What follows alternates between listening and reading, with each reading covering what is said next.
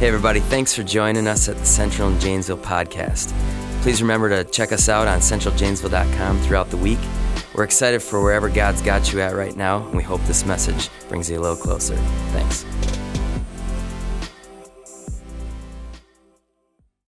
All right, so you see up on the screen, we've got this new series that we're calling Level Up. This is just going to be a three week series, um, really kind of talking about leveling up in our, in our spiritual lives. And uh, if you know me and my wife, you probably would guess that we don't play a lot of competitive things together. The reason for it is we have differing ideas of what competitiveness looks like. All right? I think that you should hurt people to win at things, and she doesn't. I don't know why. Um, but there's one, I don't know how many things she's better at than me. Um, I mean, I'm guessing it's not a ton. Okay. But I know one thing that she's way better than at me at. Now, I never had game systems when I was growing up. My parents, uh, he was a pastor. Uh, I don't think they wanted to spend any more money on game systems, than, and so they didn't. And so uh, when, when I would go to friends' houses, I, I would like sit on their, because I didn't get to play that stuff. But then I got married, and I think it was the summer we got married. I found for $20, I found a Nintendo with a bunch of games at a garage sale. So what do you think I did? I bought it Eh, because I had to. And what I found out very, very quickly was my wife is a gamer, everybody.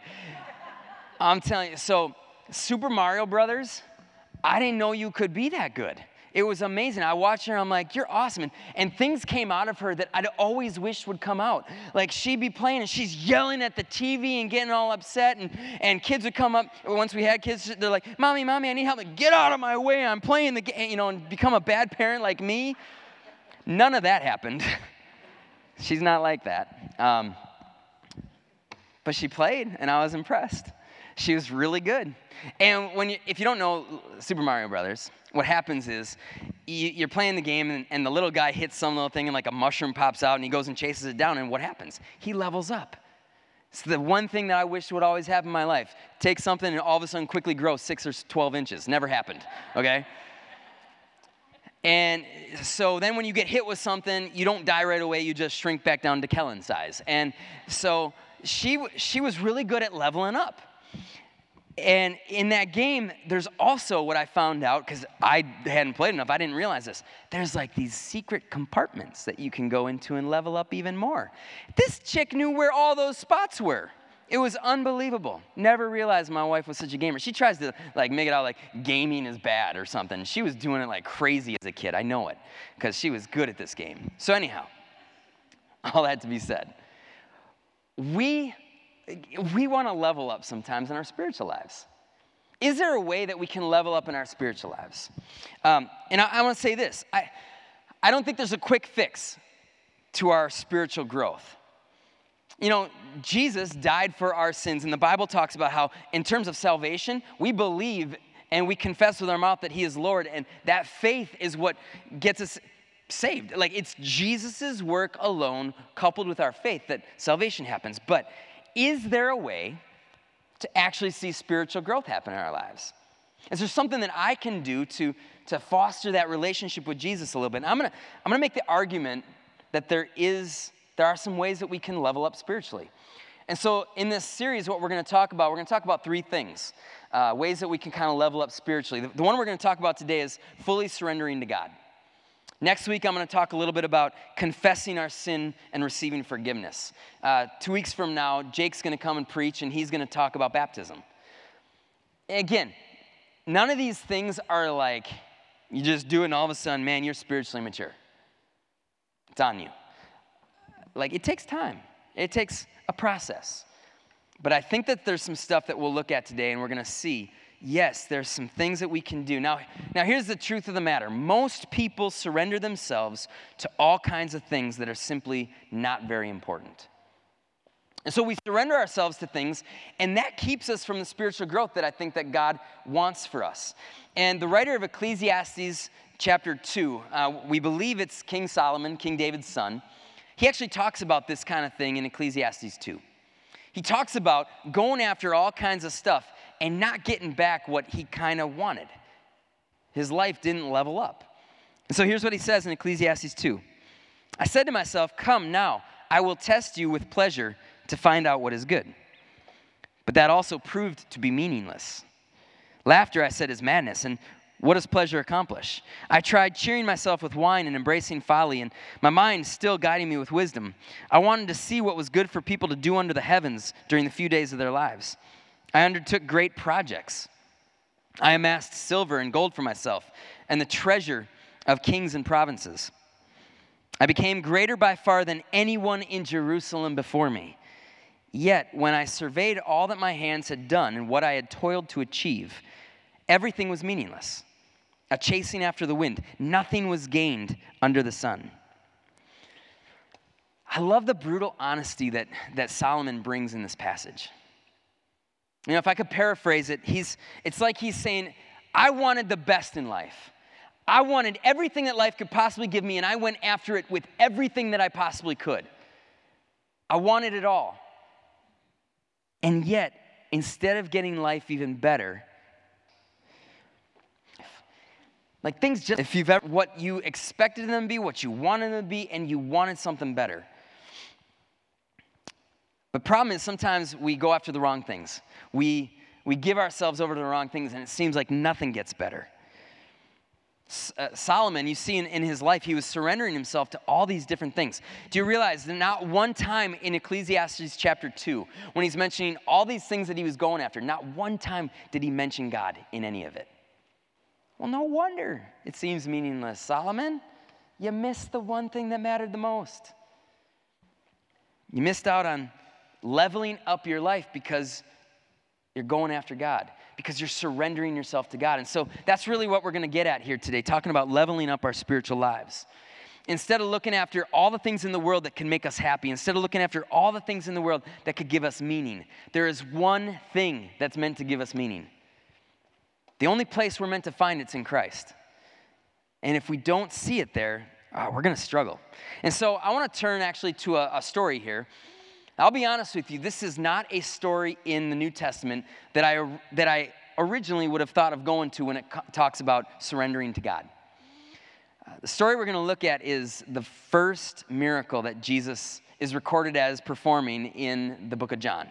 John, I think, goes over seven miracles in his, in his gospel, and this is the very first one that he talks about. Um, and it's a, it's a fascinating story. And actually, I was reading a book called Fresh Eyes on Jesus Miracles by a guy named Doug Newton. And some of the stuff that he writes about this, this, this miracle, I'm going to bring out in today's sermon. And, and honestly, it challenged me, it, it, it encouraged me. And so I'm hoping that it can do the same for you. And so, what is this, ver- this first miracle story? This miracle story is the one where Jesus turns water into wine at a wedding. And so I want to read the story real quick before we kind of dig into it a little bit more. This comes from John chapter 2. John writes On the third day, a wedding took place at Cana in Galilee. Jesus' mother was there. And Jesus and his disciples had also been invited to the wedding. When the wine was gone, Jesus' mother said to him, They have no more wine. Woman, why do you involve me? Jesus replied. Doesn't that sound wrong? Like, what? Jesus, what are you doing? You're supposed to not be a sinner. Said to the servant, What are you saying that like that for? He says, My hour is not yet come. His mother said to the servants, Do whatever he tells you. Nearby stood six stone water jars, the kind used uh, by the Jews for ceremonial washing, each holding from 20 to 30 gallons. Jesus said to the servants, Fill the jars with water. So they filled them to the brim. Then he told them, Now draw some out and take it to the master of the banquet. They did so. And the master of the banquet tasted the water that had been turned into wine. He did not realize where it had come from, though the servants who had drawn the water knew. Then he called the bridegroom aside and said, Everyone who brings out the choice wine first and then the cheaper wine after the guests have had too much to drink. But you've saved the best till now. What Jesus did here in Cana of Galilee was the first of the signs through which he received he revealed his glory, and his disciples believed in him. All right, so now if you've ever read this story of this miracle like I have, maybe there's some questions that came to your brain. Some questions come to my brain. The first question that I always have is why does Mary care so much about this wedding where all of the alcohol is gone? Like, you know, bad thoughts come in my head. Like, does she like her alcohol or what? Like, I don't think that's probably the thing, right? Other questions come in like, why would Jesus perform his first public miracle at a wedding? Like, it seems like he's just, is he just extending the party here? Like, this is, I don't, I don't understand this. What's going on? Some of you are more skeptical and you're like, man, this, this story, I'm not going to answer that question because I don't think that's what is going on here. But we are going to look at that first question. Why in the world would Mary tell Jesus to do this? Why would she be so concerned that the wine is gone from this wedding? Now, we've all been to weddings and we all know that they're supposed to be great, right? Nine times out of 10, they are great. Hopefully, yours was not one of those one out of 10 that wasn't, okay? But they're great. You know that you get there and the bride, she looks prettier than she's ever looked. You're dressed to the nines, you're feeling pretty good about yourself, right? Weddings are fun, we enjoy them. I'll say there's, there's probably not a time I get more nervous public speaking than at a wedding. Uh, Sunday mornings, you know, I'm trying to just please God. At a wedding, it's like I'm trying to please the bride, please her mama, everybody else. I get nervous because you want weddings to be great. And we want weddings to be so great that something has kind of changed in the last 20 years or so. See, my, my dad being a pastor, he did weddings all the time. And honestly, my dad and my mom were kind of the wedding planners most of the time. People didn't have those a lot of the time. Well, now it's like, man, we got to have everything so perfect down to the minute that we got wedding planners that are crazy on wedding day. They are insane. It's like, no, I'm going to I'm going to preach when I want to preach person. Uh, don't tell me what to do. But wedding planners are important because we want to have these weddings turn out well. Well, they actually had wedding planners back in Jesus' day. Because I want you to realize this weddings were different back then. Now they're like these one day events. Back then, they were like two, three day big events for like the whole town to come out to. And you saw it in this passage. There was actually a, a term for the wedding planner of the day. They were called the master of the banquet. The, the King James Version actually calls them the governor of the feast. You know it's an important job if you're being called the governor. Like, I just want people to call me the gov. I think that would sound pretty cool. So these whole towns come out to the, these parties, and just so think about the pressure on this master of the banquet. A lot of pressure. Now there's even more pressure than what I've told you about because if something went wrong at a wedding, there was going to be public outcry. The whole town is there something's not right, it's going to be bad. In fact, historians actually tell us that if something happened like this where wine runs out at the wedding, the master of the banquet was likely to be sued by the family. Now, you think that we've got crazy stuff going on with our lawsuits in this country? Think about being a wedding planner and getting sued because the wedding doesn't go perfectly. That's what's going on here in this passage. So now, maybe G- Mary's words to Jesus sound a little different to you, right? Five words they have no more wine. Now I picture Mary the way she's saying it to Jesus. Her eyes get big, and she's like, Jay, they have no more wine. Right? I'm such a good actor when I do that kind of stuff. Man. But I can just imagine like there's this worry, and it's not about the party, it's not about the, you know, everybody in town knows who it is and what's gonna happen to him or her, whoever it is. What's gonna happen? You see, maybe, maybe you're looking at this story and you're going, man, I just, I don't know why that would be that big of a deal that the wine runs out. Maybe you're, maybe you're like me, you're not a drinker. If, if, if you were the person that was going to get worried about this, you would have hated going to my wedding because we didn't have any alcohol, okay? But maybe you are a person who likes cake. Now, let's say you're at a wedding and the cake runs out. I'm telling you, there's going to be a beatdown somewhere, right? Some, something bad's going to happen. So that gives you a little bit, if you're not the alcohol person, you're just a cake person, that gives you an idea what's going on here. And that's why Mary is concerned. But what's also interesting with this is while there's so much concern welling up in Mary, you look in verse 4 at what Jesus replies, and he doesn't have much concern. Woman, why do you involve me? My hour has not yet come. I'm assuming because it's Jesus that this term woman was a nice term for a mom back then. I don't know. Um, but he doesn't seem to be too, too worried about the situation. Jesus knows that he has come to this world for something way bigger than a wedding, way bigger than a miracle of turning water into wine in a wedding. He's come to die on a cross for the sins of the world. Like, he's having the same thing go through his brain that, that has gone through our brains reading this story. Like, what is, why, why would this be the first miracle that Jesus would perform? But sometimes mama just knows best, right? And you can just imagine Mary, she gives, she gives Jesus that look. If you're a son in the house, you know what that look is from your mama. That look isn't a look that you want to mess with. That look is the look that says, if you don't do this, you ain't getting dinner for a week. It's that look that says, you don't do this, you ain't getting Christmas presents. Now, when Mary tried to pull that one on Jesus, I just imagine he's like, you can't take that away from me. They're named after me. It's literally, here's what, here's presents, mom. Come on. So Jesus is holding that over on her, I'm sure. But here's what, here's what happens. All she says to the servants is this. She looks at him, she points to Jesus, and she says, Do whatever he tells you. I love a mom with confidence in her boy. My mom is like that, and that is what Mary is in this situation. She's just like, just do whatever he says. I'm telling you, it's going to work out. Now, the interesting thing about this is, we, we got to, before I say the next interesting thing, we have to understand something about these water jars that are being, that Mary is saying you need to, or that, that Jesus ends up telling they need to fill.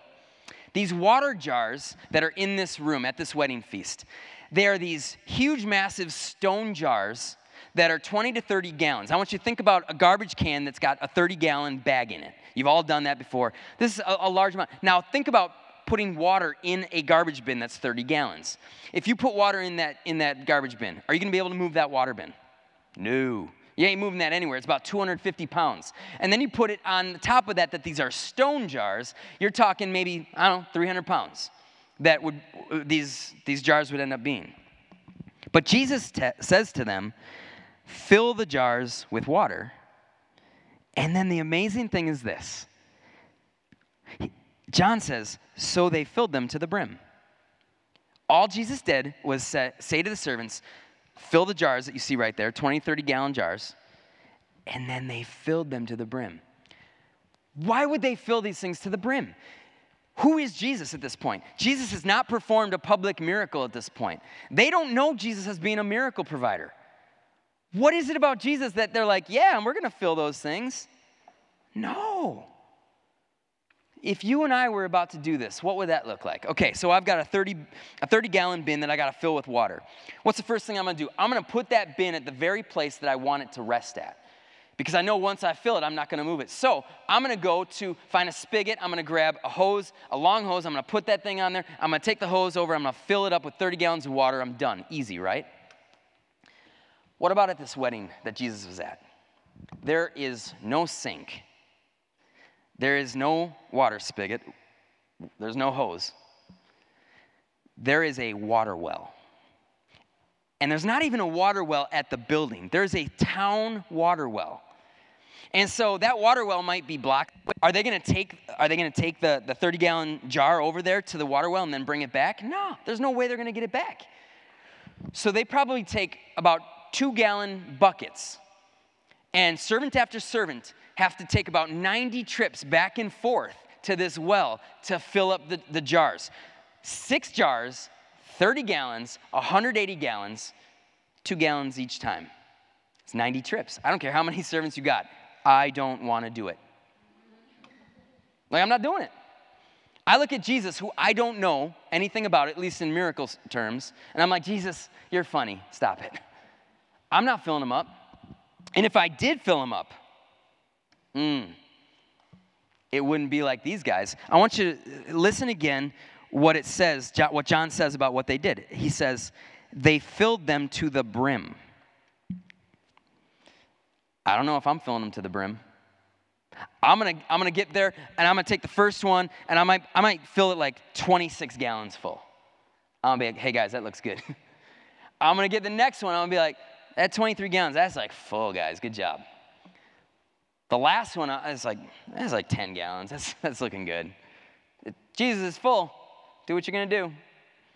I'm not going to fill these things all the way to the brim. But these guys listened to Jesus and they filled them to the brim. Why in the world would they do that? Did they really think that Jesus was going to turn this water into wine? I got to be honest, I'm not even sure they had that in their brain. Why would they think that? There's no reason to think that that's going to happen. I want you to understand what would, what would have to happen for this water to become wine. And there's a guy, this guy named Doug Newton, he writes about what actually has to happen for this process to take place. It's, he says, to turn water into wine, Jesus would have to take the water, which consists of only two elements two parts hydrogen, one part oxygen. Good job, chemistry people. Uh, and that's called H2O. Okay, not only because he have to remix those two elements, but he would also have to add in the element carbon. We know that because the natural sugars in wine grapes include carbon. Then he would have to introduce many more compounds that never existed in the water. Wine includes tannins and organic acids, tartaric, malic, and citric. In short, he couldn't just sneak some red food coloring into the water when no one was looking. He'd somehow have to accelerate the aging process and turn years into just mere minutes as far as this wine is concerned. So, again, I ask you, why would these servants take these water buckets and fill these jars all the way full to the top, 180 gallons worth? I'd fill it like 12 gallons worth altogether. Why would they do it? Can I be honest with you? This, in a nutshell, is my spiritual life. These water pots are a symbol of my spiritual life. I have the ability to give everything over to God, to bring everything over to God, and to fill it all the way to the top for Him to take care of it all and to transform it all. And yet, what I'm gonna do is I'm gonna probably bring 10 gallons of it, 12 gallons of it, 23 gallons of it. Very rarely am I going to fill it to the brim and give everything over to God for Him to transform. Those water pots represent my heart. Jesus wants to change my heart. He wants to make a radical transformation of everything that exists in me. You see, Jesus didn't have to wave his hands, he didn't have to say abracadabra. He didn't have to do anything like that. There was no sleight of hand. All he needed to do was speak into existence, and that stuff was transformed.